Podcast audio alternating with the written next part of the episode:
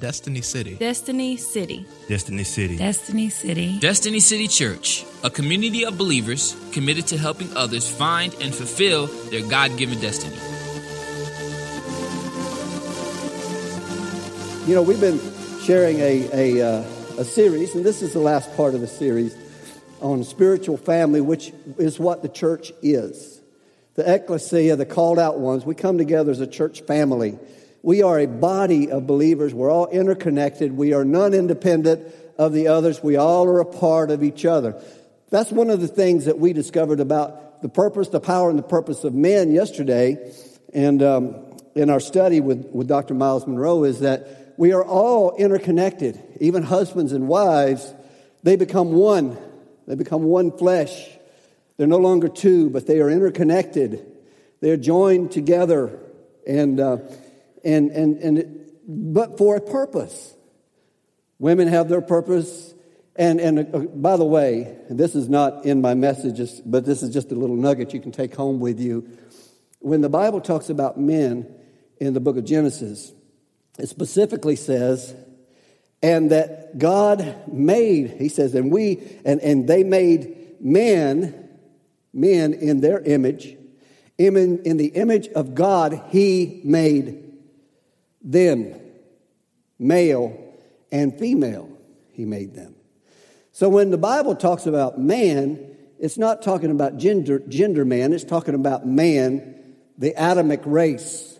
So when you see that, understand that women, you're not excluded. You are very much included in the sonship of God, part of the family where we're the sons. We're joint heirs with Jesus. You're no less than anybody else. You are, you are every bit as equal in the eyes of God when it comes to that. There's neither male nor female, Jew nor Greek. We know that. But anyway, we are a spiritual family. Now, uh, last week we talked about, uh, you know, several things dealing with, with family, and I can't even go back to last week. it was back then, and, and here we are this week. But I wanted to talk to you this morning. How is the family supported?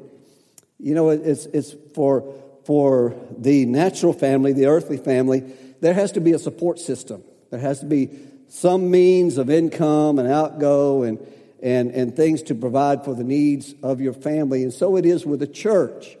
A lot of people think sometimes all we do is the pastor prays and God just pours it down and everything's taken care of and we really don't have any responsibility to it. That God does it all because after all, we walk by faith, we live by faith. But we have to have faith as pastors that God is going to speak to you. You will be obedient to God and that we will be able to carry forth the ministries that God has put before us. We don't want to just, just uh, provide just for the family. God has called us together and He has given us opportunity to sow into the ministry, to sow into what we do outside the four walls of the building. Remember what I said uh, last week or the week before? We are, we are a church not because we're in this building. This church, all it does is, all this building does is house the church. The church is the people. We are a spiritual family. So, how does God provide? I want you to turn your Bibles to Second Corinthians. And I love this passage of scripture here because Paul is talking about some believers in Macedonia. And they're very, very poor. As a matter of fact, they're going through a very terrible time themselves. There's famine, they're having a tough time. But these people have such a heart for God and such a heart for the ministry that they, they absolutely insist that the Apostle Paul allow them to sow into the needs of the people in Jerusalem. Now, Paul and, and the apostles are taking up offerings to take to Jerusalem for the, for the believers there who are going through a terrible time of not only persecution, but drought and all of those things. They're having a really, really rough time. The Macedonians, they forget about their situation, and their situation might be as equally as bad as what's going on in Jerusalem, but they have such a heart for the ministry that they want to give. And this is what Paul says in, in verse uh, 7 of 2 Corinthians chapter 8. But just as we excel in everything, in faith, in speech, in knowledge, in complete earnestness, and in your love for us, see that you also excel in what? In the grace of giving. See that you also excel in the grace of giving. Now, what is grace? Does anybody know what grace is? It's the word charis, C H A R I S, charis, when we get the word charisma, charismatic, but it, it actually means the outflow of the goodness of God, the generosity of God. So when we, we are involved in the grace of giving, we're, we're, we're involved in the outflow of the goodness and the benevolence of God toward other people. When somebody does something to you, we show grace to them even though they may not show grace to us. What are we showing? We're showing the goodness of God to them, the generosity. So, uh, you know, from, from, from the outset of, of the church, there have always been um, suspicions concerning money. And we don't like to talk about it. I don't mind talking about it because it's important. It's important for you to understand God's heart and your relationship with God when it comes to that because money represents your sweat. It represents your value. It represents the things that you put value upon. And so we're very careful with our money, and that's a good thing. It's, we should be. We should be careful how we spend it, how we use it, or even how it's abused. But, you know, all the way from Friar, Friar Tetzel, I don't know if you're familiar with who Friar Tetzel was, but Martin Luther had a run in with Friar Tetzel because what he was doing is that he was, he was granting indulgences in exchange for money. In other words, uh, you know, you could sin a little bit as long as you paid for it. It's okay. You, your sins would be absolved. Just bring me a little, little extra cash and we'll get that taken care of, of, for you. So he was doing that. Martin Luther challenged him about it. And, and so uh, we see those kind of things. We see televangelists. You know, my, my son, my youngest son, used to get so angry. We'd be watching TV and Christian television, and, and, and then they would make an offer. And we will give you such and such for a donation. My son says, Well, if it's a donation, why they want why they, you know, why do they want to give you a gift for a donation? Why don't you just ask for a donation? Be honest about it. You know, instead of offering a gift in exchange for a donation, what you're doing is you're purchasing something. He said, Dad, that's a purchase. That's not a gift. That's kind of a, a manipulative way of getting. But I understand because they got to stay on the air too, and I understand that. But uh, but you see what you see how scandals arise concerning money and how we spend it, how we raise it, how we manage it. So people are very suspect about money, especially when it comes to the church, for right reason. There's been a lot of abuse. And I don't want to hang around there too much, but what I want to do is take you and let's see what the Bible has to say about the subject. Do you know that the Bible talks more about money than it does about hell or heaven? Bible, as a matter of fact, Jesus talked more about money than he did everything else because he understood one principle where your treasure is, there will your heart be also. The things that we value is where we put most of our stock. Jesus understood that. So, uh, what are the means that God uses for financing the work of the kingdom? Three things tithe, offering, and sacrifice. We say, well, isn't tithe and offering the same thing? No, I want to help you with that, and, and we'll get to that in just a moment. But first of all, we got to have a right attitude about giving. And Paul pointed to the Macedonian church as an example of those who had the proper attitude about giving. Even though they were having a tough time, they gave out of, out of an attitude of gratitude toward God for what God had done for them. They wanted to sow. And, and Paul pointed to the Macedonian church as an example for other churches to follow in the area of giving. And, and we may not experience their circumstances, but we can imitate their attitude toward money. Now, first of all, they gave generously. 2 Corinthians 8, 1 through 5 says, Now I want you to know, dear brothers and sisters, what God in his kindness has done through the churches in Macedonia. They are, test, they are being tested by many troubles, and they are very poor. But they are also filled with abundant joy, which is overflowed in what? Rich generosity. Don't worry about the rain, it's not coming in. Number two, they gave sacrificially. They gave sacrificially. It's one thing to give out of our abundance, it's another thing to give out of our sacrifice. It takes a big heart to give out of our sacrifice. It really doesn't take a whole lot to give out of our abundance. And, um, and, and I can say some things about that, but I'll just spare you and we'll just move on. But he says in verse 3 For I can testify that they gave not only what they could afford, but far more. And they didn't they did it of their own free will. Some, some give just the minimum, while others give way beyond the tithe to the point of sacrifice. And the Macedonian church set an example of sacrificial giving. Number two, they gave expectantly. And I've, i have got something I want to share with you at the end of the message this morning is something that a friend of mine shared with me several years ago. It's a declaration that they make every time that they receive tithe and offerings. And I'll share that with you at the end of the service today. But they gave sacrificially. He says, For I can testify that they gave not only what they could afford, but more. They gave expectantly. Uh, 2 Corinthians 9 6 says, Remember, remember this. What does it say? Whoever sows sparingly will also reap sparingly. And whoever sows generously will also reap generously. And y'all look at me, I want you to say this. That's in the Bible. It really is. You know, sometimes we wonder, is that really in the Bible? Is that what the Bible says? That's what the Bible says about giving. Now, Don Vess didn't say that. Don't just go say, my pastor said. Say, the Bible says that, remember this, whoever sows sparingly will also reap sparingly, and whoever sows generously will also reap generously. So we should expect the blessing of God when we give. Have you ever heard someone say, and it just makes me want to slap somebody sometimes, say, come on, man, get with it. I don't really expect God to do anything when I give. I just give because I want to be obedient to God. That's not true. We are expecting something. If we only give because we think that if we don't give to God, that God's going to curse us and that the wheels are going to fall off of our car, a cat's going to die, and our wife's going to run off, or whatever else, if we don't give, then we're motivated by the wrong motivation, but we're still motivated by something. We're motivated by doubt and fear and unbelief. But if we expect, when we give expectantly, we're expecting God to do what God said. And it is called the law of sowing and reaping, or the law of reciprocity. Now, how many gardeners do we have in here? Now, how many of y'all till up the ground and, and, and go through the trouble of putting rows in the ground and sometimes have to get down on your knees and put seed in the ground or plants in the ground.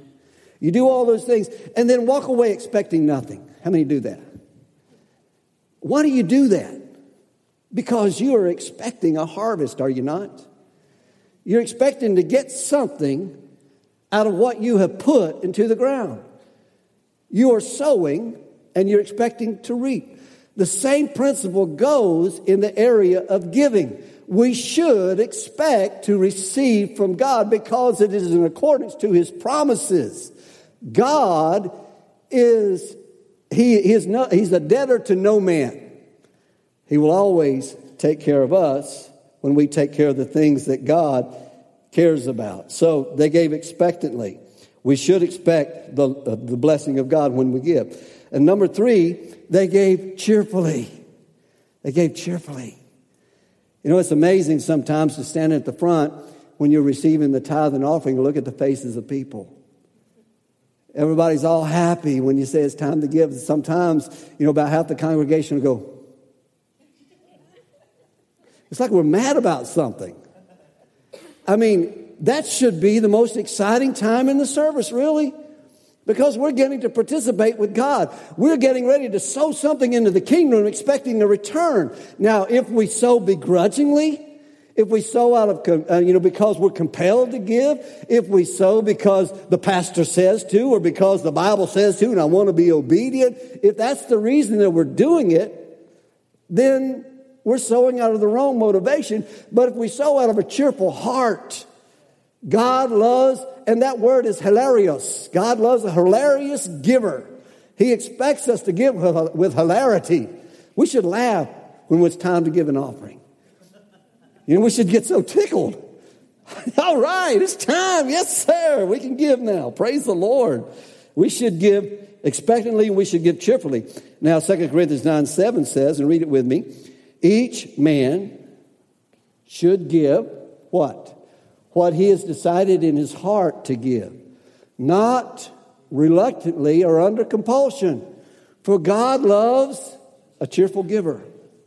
He loves a cheerful giver, not a fearful giver, not a tearful giver, but a cheerful giver.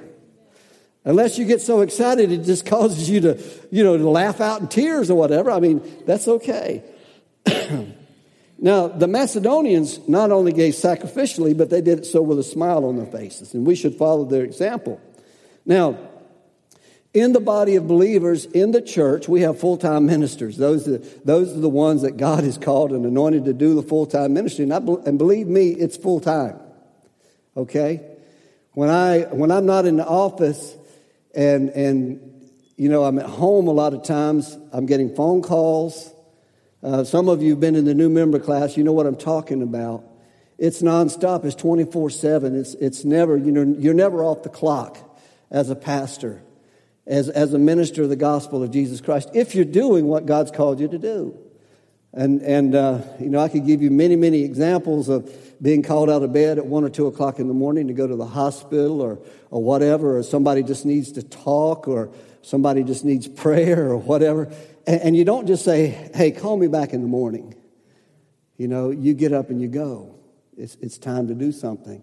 And, and, sometimes, you know, you just feel compelled to get out of bed and get on your knees and pray for somebody. That happened just this week. I just, you know, like 2.30, 3 o'clock in the morning, I just got really restless and, and, and God put something on my heart and I, I just got out of bed and went and got on my knees and just spent some time with the Lord in prayer for some people that God had laid on my heart. And, and, and that happens often. So there's a lot that goes into to the ministry when we're talking about ministry. When you think of ministry, don't think of occupation, think of service. Because that's what the ministry is it's a service to other people. God puts you in a place where you are giving all your time and your efforts to other people. You're, you, that's, what you that's what you exist for. And, and to the ministry. So, how, how should pastors and other full time ministers be supported? Some, some religious traditions require ministers to take an, an oath of poverty. And, and I think sometimes that, that we want to help with that, you know. Not in this church for sure, but I've been in situations where you almost feel like that God has given us a double edged sword where we trust God to keep them humble while we'll keep them poor. You know what I'm saying? God, you keep them humble, we'll keep them poor. But, but that's not the way that it's supposed to be. As a matter of fact, the Bible says it's to be just the contrary. And Paul said in 1 Corinthians chapter 9, verses 11 through 14, he says, Since we have planted spiritual seed among you, aren't we entitled to a harvest of physical food and drink? If you support others who preach to you, shouldn't we have an even greater right to be supported? But we never use this right. We would rather put up with anything than to be an obstacle to the good news about Christ. Don't you realize that those who work in the temple get their meals from the offerings brought to the temple, and those who serve at the altar get a share of the sacrificial offerings? In the same way, the Lord ordered that those who preach the good news should be supported by those who benefit from it. So, from the, from the priests and the Levites in the Old Testament to the pastors and the apostles in the, apostles in the New Testament, God's ministers were supported through what? Tithes and offerings. And, and some, some churches, you know, pastors have to work, and I understand that. You know, my first 11 years in the ministry, I worked, I worked, I was bivocational and, and worked full time and then worked full time in the ministry. Because when you weren't working on your job to support your family, when you got home, immediately things began to happen at home. And a lot of times it meant you didn't go home. You come home and you go and you do ministry, and then, you know, you start the next day all over again. And that's just the way that it worked. And so I'm not complaining, believe me. I'm just stating facts. So, Pastor should get paid by the, by the ministry. I won't de- delve too much into that because last week we covered that subject pretty well. Now let's talk about the tithe. What is the tithe? Some people believe that tithing is an Old Testament principle. And I would beg to differ because we can look at a lot of things and say, well, that's an Old Testament principle and we shouldn't do that maybe. I mean, if we talk about, you know, don't steal, that's an Old Testament principle. Does that carry over into the New Testament? Or don't murder, does that carry over into the New Testament? As a matter of fact, when we talk about adultery, does that carry over into the New Testament? Jesus even raised the bar even higher when he talked about adultery and murder. He said that if we in our heart have thoughts of murder toward our brother, then we in fact have killed him in our heart. If we look upon a woman or a woman looks upon a man to lust after them, what have we done already? We've committed adultery in our heart. So, what he was saying is all these things are matters of the heart. That's really what it gets down to. So, tithing is, is not a law anymore, it's a matter of the heart and understanding that this is how the ministry is supported. So, so let, me, let me just move on there. So, what is tithe? Tithe means tenth. That's what it means. It's the tenth. The tenth. The first fruit of all of our labors. The tenth. And so that should be a tenth of a ten percent of our income. The tenth belongs to God. And if we don't give it to him, we're robbing him, and subsequent, subsequent uh, consequently, we will be under the curse. How do I know that? Malachi chapter 3, verses 8 and 9. Will a man rob God? Now, let me ask you this Does God know everything? So it's impossible to steal from him, isn't it?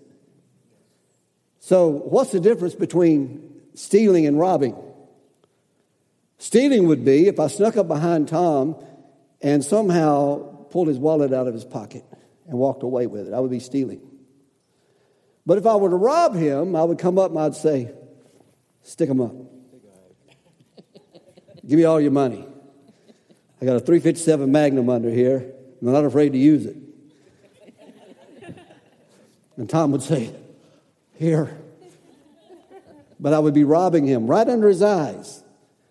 And that's what we do when we withhold the tithes from God. We are robbing him right under his eyes, God knowing everything about us. We rob God. And, and Malachi asks the question, How will a man rob God? But you ask, How can we rob you? And he says, Because you are robbing me. How so? With the tithe and the offering. That's how. So tithe is the first tenth, not the leftover amount. This would include before tax and the, the deductible income.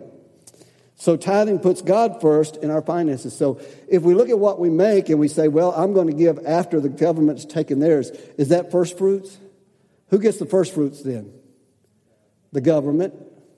The government gets the first fruits, not God. So we tithe off of the gross amount, not the net amount. So we tithe off of that. That's the tenth that belongs to God. So and, and tithing puts God first in our finances. Do we want to put the government first or God first? Who do we trust the most? Okay. Second Chronicles chapter 3 or 31 verse 5 it says as soon as the order went out the Israelites generously gave the first fruits of their grain new wine oil and honey and all that the fields produced they brought a great amount a tithe of everything. So, what should we tithe on? Everything. So, God expects the whole tithe. In other words, we're to tithe the whole amount and not just the part. Remember in Acts chapter 5, there were a couple of people got in serious trouble because they sold a piece of land and they brought it and they lied to the apostles. And they said, We gave you all that came off of it, we gave you all the proceeds from the sale of it. And, and Peter says, How have you dared to reason in your heart that you could lie against the Holy Spirit. So we can't lie against the Holy Spirit. And what happened to them? One, I believe his name was Ananias and his wife's name was Sapphira. Y'all remember that story? What happened to them? I mean, it, it cost them big. They'd been better off to give it all, wouldn't they? But they didn't. They just gave a part and they withheld from God. I'm not saying that God's going to just wipe you out because you don't do that, but I will say this that if we're not obedient to God and if we're not obedient in those areas, we'll never experience the blessings that God has for us. We are definitely under a curse when we don't, when we're not obedient to the Father. God can do more with the 90% that you trust Him with than with, if you withheld it all, thinking that I can handle this better than God can. What we do, in essence, is we trust God. We release the tenth to Him. He takes care of everything else. My wife and I have did what the Bible said to do. And in Malachi chapter 9, He says, prove me in this. And so my wife and I have done that. We have learned the principle of sowing and reaping in not withholding from God, but giving God the tithe, understanding that He knows how to take care of us, and He has never failed us. Never, ever. There were times when we really had to prove Him. There were times when we wanted to withhold. There were times that we wanted to keep back, but we didn't. We trusted God, and God has always come through for us. So praise the Lord for that. So I'm going to move on. God expects the whole tithe, blah, blah, blah.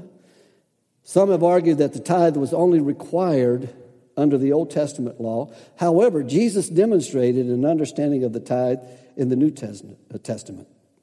He says, Woe to you, teachers of the law and Pharisees, you hypocrites!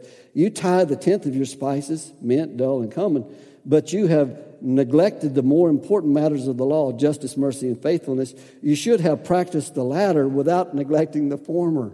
So what God is saying, you know, tithe isn't the catch-all. In other words, you should be obedient in all the other things that I've called you to be obedient to, but in that area, don't falter either. So Jesus actually co- commended them because of their obedience for the tithe, but he, he, he uh, rebuked them because of their other practices. So let's, uh, let's, let's uh, look at something else here. Jesus never lowered the, the moral standards, but he always raised them. We already talked about that. And here's, here's an example of the heart where Jesus looked at someone in Luke chapter 21. I happened to read that this morning, it was in my, my Bible study. And, and there was a widow, and there were all these people at the temple, and they were all bringing their tithe and their offerings. And, and so, what they would do, they would line up, and all the rich people would parade through first. They would put in all of their tithe, and they would, you know, they would do it so that everybody else could see what they were doing. And this little widow comes, and, and she puts in two mites, which is two little, I mean, when we talk of a mite, it's like two little small copper coins, which is all she had to live on. She put everything she had into the offering. And so Jesus is looking at this, he's observing this, and he says, he says, now, this little widow woman has put in more than all of you. And they all started to laugh. Well, how, how could that be? She only put in two small coins. And Jesus said, Because you gave out of your surplus. She gave out of her need. She gave everything that she had. She gave her whole heart to God in her response to giving. So he said she gave more than any, any of you. Uh, he said, I tell you the truth. This poor woman has put in more than all the others. All these people gave their gifts out of their wealth, but she, out of her poverty, put in all that she had to live on. And this is found in Luke 21, 1 through 4, if you want to look it up and study it. So, our giving is an indicator of what? Our spiritual condition. Our giving is an indicator of our spiritual condition. And, and we think sometimes that we are a very spiritual person, but if we don't have it right in that area, we just don't have it right with God. Martin Luther said a man is saved twice. First, he's saved when he gives his heart to God. Then he's saved when he really saved when he gives his money to God. We're saved when we really give it to him because we trust God in everything that we do. The Bible says, trust in the Lord with all your heart. Lean not in your own understanding. In all of your ways, acknowledge him, and he will direct your paths. That applies in the area of giving too, because when we learn to trust the Lord above everything else, when we trust Him with all of our heart and we don't lean into our own understanding, because so often our understanding gets in our way. We don't understand how we're going to make it if we tithe because we look at our bills and we see that our, our, our outgo is exceeding our income. And we wonder how in the world we're going to make it, especially if I give the tenth to, the, to God. And, and we don't ever say give it to God. We say give it to who? To the church. How am I going to do this if I give it to the church? Not realizing when we give it, when you release it, we're giving it to God. The Bible says in the book of Acts that, that the people brought their, their gifts and their, their offerings and they laid them at the feet of the apostles. They released it to God there. And so when we bring the tithing offering into the storehouse, we're releasing it to God. It's no longer ours. It's not the pastors. It's not the leaders of the church. It's not the denomination. It belongs to God. Now, whatever the pastors and the leaders do with it, they're responsible with from there. But we released it. So lean not in your own understanding. In all your ways, acknowledge Him, and He will direct your paths. He'll show you what to do. Have you ever had God to show you what to do in those areas when you have released the tithe to Him and God said, just wait, you're getting ready for a miracle? You have just set yourself up. Anybody ever been there? Am I the only one? I've seen it work time and time again when we have been obedient to God, even though we didn't have it to give, and God says to give something. My wife is famous for that. She'll give stuff away, and I'm like, you know, she has more faith than I do in those areas. I'm like, honey. But I've learned that when she says, we need to give this, I, am I'm, I'm already getting it out because I know that God is speaking to her, and so we give it. And then we turn around and, and whatever the need is, God takes care of the need and then some. Because God always gives more than we're able to receive. Now, that's what the Bible says in the book of Malachi, isn't it? God says, bring the whole tithe. Bring the whole tithe. In other words, we are to tithe the whole amount, not just a part. Bring the whole tithe. Say this with me. But put it up there. Malachi chapter 3, verse 10. Okay. She's still hanging on the last thing. So here we go. Malachi 3:10. If you got your Bibles, you can go there already. Or I can just read it to you. How about that? He says, Malachi says, bring the whole tithe. Everybody say the whole tithe. Into where? Okay, this is the storehouse. This is where you receive your spiritual food. This is where you, you come and, and you worship God. This is where you come and, and, and God speaks to you most of the time. So it says, Bring the tithe into the storehouse that there may be food in my house. And what does he say then? He says, Test me in this. You want to test God? This is the only area where we're ever told to test God. Remember, Jesus said, You don't put God to the test. He told the devil that, didn't he? But here he's telling us to test the Lord in this. And what did he say would happen? And see if I will not throw open the windows of heaven and pour out so much blessing that you will not have room enough for it. Wow. Put him to the test. I dare you. I dare you. Many have. And I've had testimony after testimony after testimony of those who have trusted the Lord in this area and they've seen God open up the windows of heaven and pour out blessings that they couldn't contain. And it takes a huge step of faith because, you know, we live in the reality of now, don't we? We, we respond to the things that we see and, and smell and taste and touch and all of those things. We respond to the senses. And when we do that, are we really living spiritually? No, we're living soulfully. But when we do it spiritually, we're putting God to the test. We're trusting Him because we're in another realm altogether. We realize that there's a God in heaven who cares about us, who loves us, and we're not leaning to our own understanding, but we're trusting God in everything that we have and everything that we are. And then God responds to faith. Because faith is the substance of things hoped for, a confident expectation, the evidence of things not seen. We can't see how God's going to do it. We don't know how He's going to do it. But we know that He's God. He's able. He's able. I mean, He spoke this terra firma into existence just with the words of His mouth. Is He not able to meet all of our needs and exceed all that we could ever imagine or think or ask for? Prove Him. Test Him. I dare you. Okay? All right.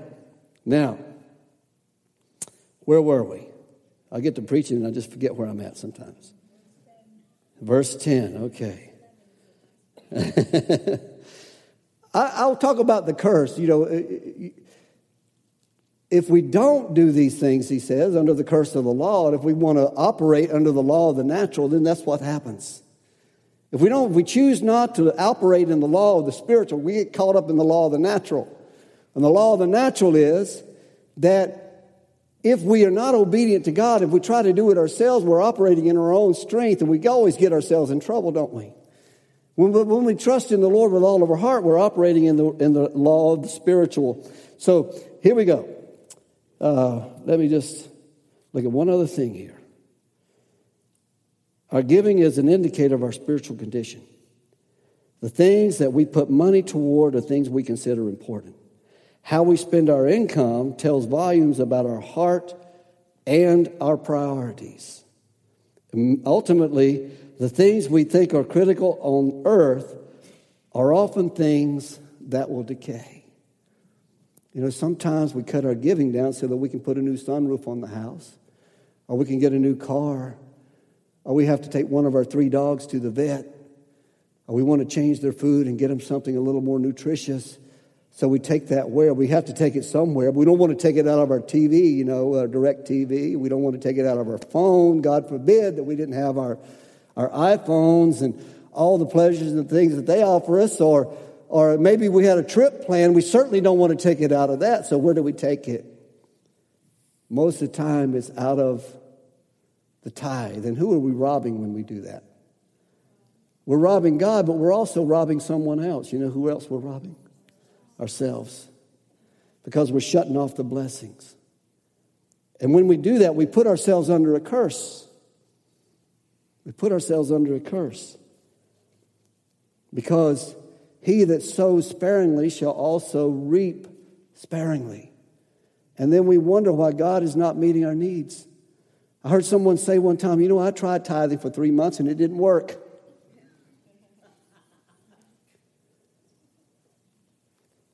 But that's not how it works.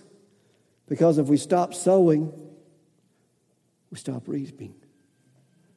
Sometimes we've already eaten long before we've ever sowed. We sowed, we've eaten all of our seed. So giving is, a, is an indicator of our spiritual condition. Jesus said this He said, Do not store up for yourselves treasures on the earth where moth and rust destroy and where thieves break in and steal, but store up for yourselves treasures in heaven where moth and rust do not destroy, and where thieves do not break in and steal. For where your treasure is, there your heart will be also. You know, the things that we have on earth that we value. I just traded my pickup truck in for another car, and the reason I did is because I just got tired of driving a pickup truck. but I no longer needed it, and the reason I bought it was so I could go to Hatteras Island and fish on the beach. But they started charging I'm too cheap to pay. So I just sold the pickup truck and got something that's a little more easy to ride. But when I first got that truck, it was, it was you know, it looked, it looked like a brand new truck. I was so excited. And I take it to the post office, and I'm in the post office parking lot. And I'm backing up, and I'm being careful. I'm looking around, and I'm watching, and I'm just easing out. And all of a sudden, I'm looking in this direction. I feel this boom, and I look and this woman had backed out and smashed right into my, the side of my truck. I'm thinking, oh, great. You know, you, you do everything you can to protect the things that you got. You want to keep them new, you want to keep them looking good. Well, then I took it and got it fixed. It wasn't long after that, I went back to the post office, and so I thought, I'm not going to park on this side of the post office. So we ran to the other side of the post office and parked over there.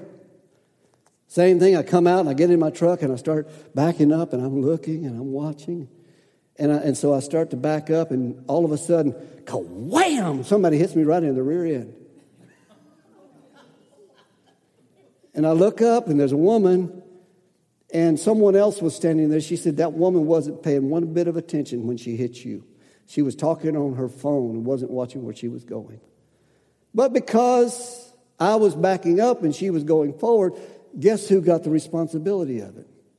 The insurance always says, the insurance company say, when you're backing up and they're going forward, you're responsible. Doesn't matter whether they come up and hit you in the behind or not. So what I'm saying is, that truck, as much as I liked it, cost me. Every time I turn around, insurance goes up. The value of the truck goes down. All of these things that we treasure and we value don't hold their value. They corrupt and they are destroyed and they're stolen from us. I mean, we had even gone away one time. We come back and I had this really nice um, trailer hitch on the back, and somebody borrowed it. I mean, one of the reasons I bought my truck was so I could pull our trailer that we had all of our equipment in from my house to the, to the college when we were meeting there. So I, I was late one morning. I go out and I get in my truck and I back up and I get out and I go out and I'm starting to hook up and I look down and my trailer hitch is gone. So I had to scramble that morning and run to AutoZone and get another trailer hitch and everything else. Somebody just borrowed my trailer hitch. Never brought it back. You know what? You know, they, I think some people call that stealing. I'd, I'd rather say borrowing. But that's what happens. But giving is an indicator of our heart. Jesus said, Where your treasure is, there your heart will be also. And if the things on this earth are the things that we treasure, that's where our heart lies. If we have a hard time giving to God, it's because we have a heart condition. But when we learn to release those things to God and trust Him, then we, we can relax because God's going to take care of the things that we have need of. The Bible says, Seek ye first the kingdom of God and all his righteousness. In the same passage in verse 33, Matthew 6, seek first the kingdom of God and all of his righteousness, and all of these things that you have need of shall be added unto you. So, what that's saying is if you will seek the Lord with all your heart, if you'll put him first, if you'll make him the king and the Lord of your life, if you will do the things that he tells us to do in his word, you don't have to worry about life. God's going to take care of it. Amen?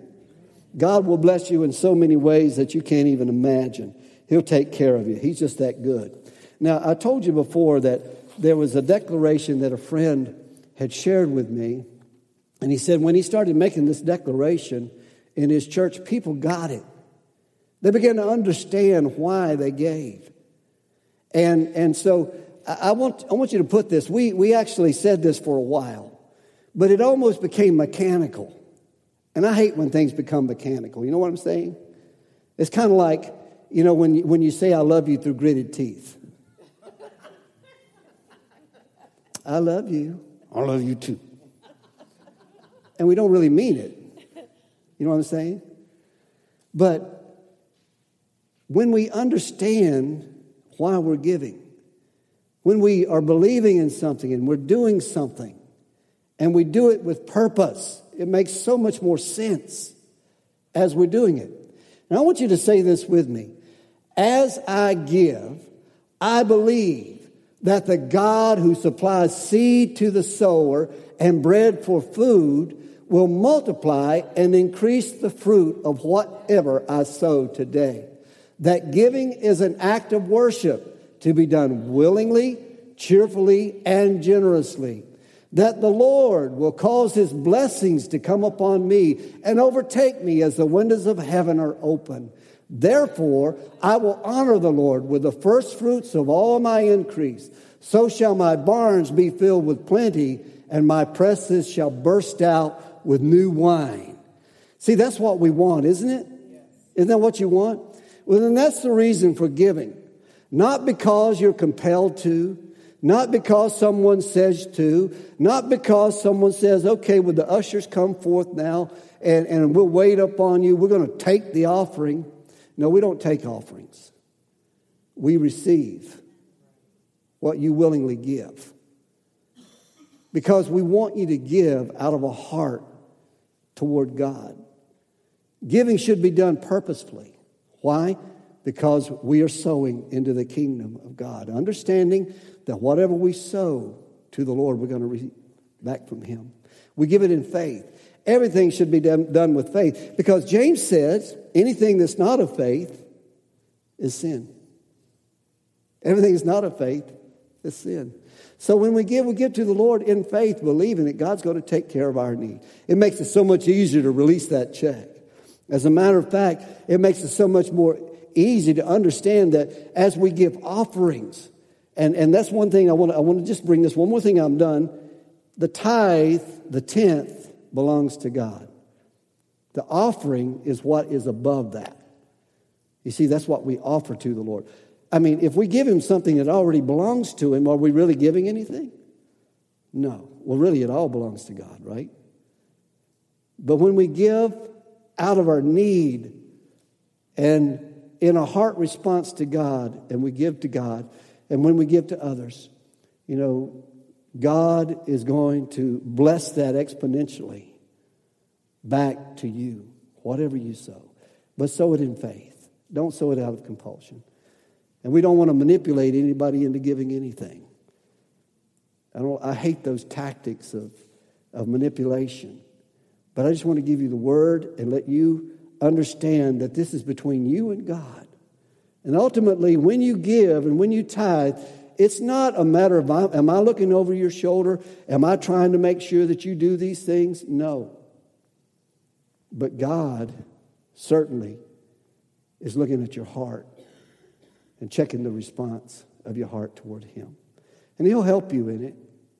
He'll help you. He will give you opportunity after opportunity to give. Praise the Lord. Well, I'm done. Aren't you glad? No. I, I don't feel bad about talking about this because I want you to be blessed. And I want you to understand that this is God's economy. This is the way that God works. And I want you to understand that when you sow into the kingdom of God, you should expect something back. You should expect God to take care of all your needs. And you should expect your, your barns to be filled with plenty and your vats to overflow with new wine. Praise God. So, when you give, give in that way. As I give, I believe. Give it in faith. Do it in faith. Amen. First, it's got to be your heart, though. And I just want to pray with you today before we leave and, before we're dismissed. I know some, for some of us, this is, this is difficult. Maybe you're a new believer. Maybe you haven't really understood the principles of reciprocity, the law of sowing and reaping, and understanding what God is trying to do in your heart, that God's not trying to take something from you. God is trying to give something to you because as we learn to cooperate with him, we learn really truly what Romans 8:28 is all about, which says that he's able to make what? He said he makes all things work together for the good of those who love him, who are the called according to his purpose. His purpose. So when we do it purposefully, we do it in harmony with God and to the will of God, understanding that, that God knows best. And and, and he wants you to everything to be done in faith. That's what pleases God. As a matter of fact, without faith, it's impossible to please him, isn't it? That's what he said. For he that comes to God must believe that he is, and that he is a, thank you, he is a rewarder of those who diligently seek him. So God works on the reward system. When we diligently seek him, he rewards us for our seeking and our understanding and our heart after Him. And I want to pray that God will help you with that because I know for some of us this is this is a stumbling block in our lives and and we've never really gotten the victory over it. And I wish we had time this morning because I would open up for testimony, and I'm sure we could hear testimony after testimony of how God has blessed and enriched your lives through giving. And I know this because I know you. I know a lot of the people here. Some I don't as well as others, but I know a lot of people that God has blessed, and I've seen the blessing of God on their life because they've learned the principles of sowing and reaping and giving to God. But I want to pray for you, and, and you know, I, I'm not going to ask for a show of hands because this is really between you and God. But just where you're sitting today, I, I, I want to pray for you that God will give you a scriptural understanding of what I'm talking about today and that the Holy Spirit will prompt you and, and enable you to begin to, to release those things to Him. And sometimes it's very difficult for us. It's just like praying for somebody to be healed. For many of us, that's hard because we've never done it before. And, and, and we wonder, is this really going to work? If I pray for them, are they truly going to be healed? Well, if we do it in faith, believing, and if we just trust God with it and allow Him to do the rest, yes, we will absolutely see people healed. In the same way, if we trust God in these areas, we will absolutely see God at work. So, will you just pray with me today? Father, in the name of Jesus, I just pray over your people, Lord, because I know, God, you want your church to be blessed. so that we can be a blessing to others, just as you blessed Abraham. And you said, Lord God, that, that, that Jesus himself became a curse for us because cursed is he that hangeth upon a tree so that the blessings of Abraham might come upon the Gentiles. And we thank you, Lord, that the blessings of Abraham was when he learned what it meant to walk with you and to walk in harmony with you and be a friend of yours. And he was the very one, Lord, who first got a hold of tithing and giving. Even before the law, it was in his heart to give. He gave a tithe to Melchizedek. And I pray, Lord, that you would get a hold of our hearts today, Lord, first of all. God, that it would be in our heart to be obedient to you in the area of giving. Lord, that we would do it cheerfully, that we would do it generously, that we, do, we would do it, Lord God, out of obedience to you and obedience to your word. And Father, that all the hindrances to it would be taken away.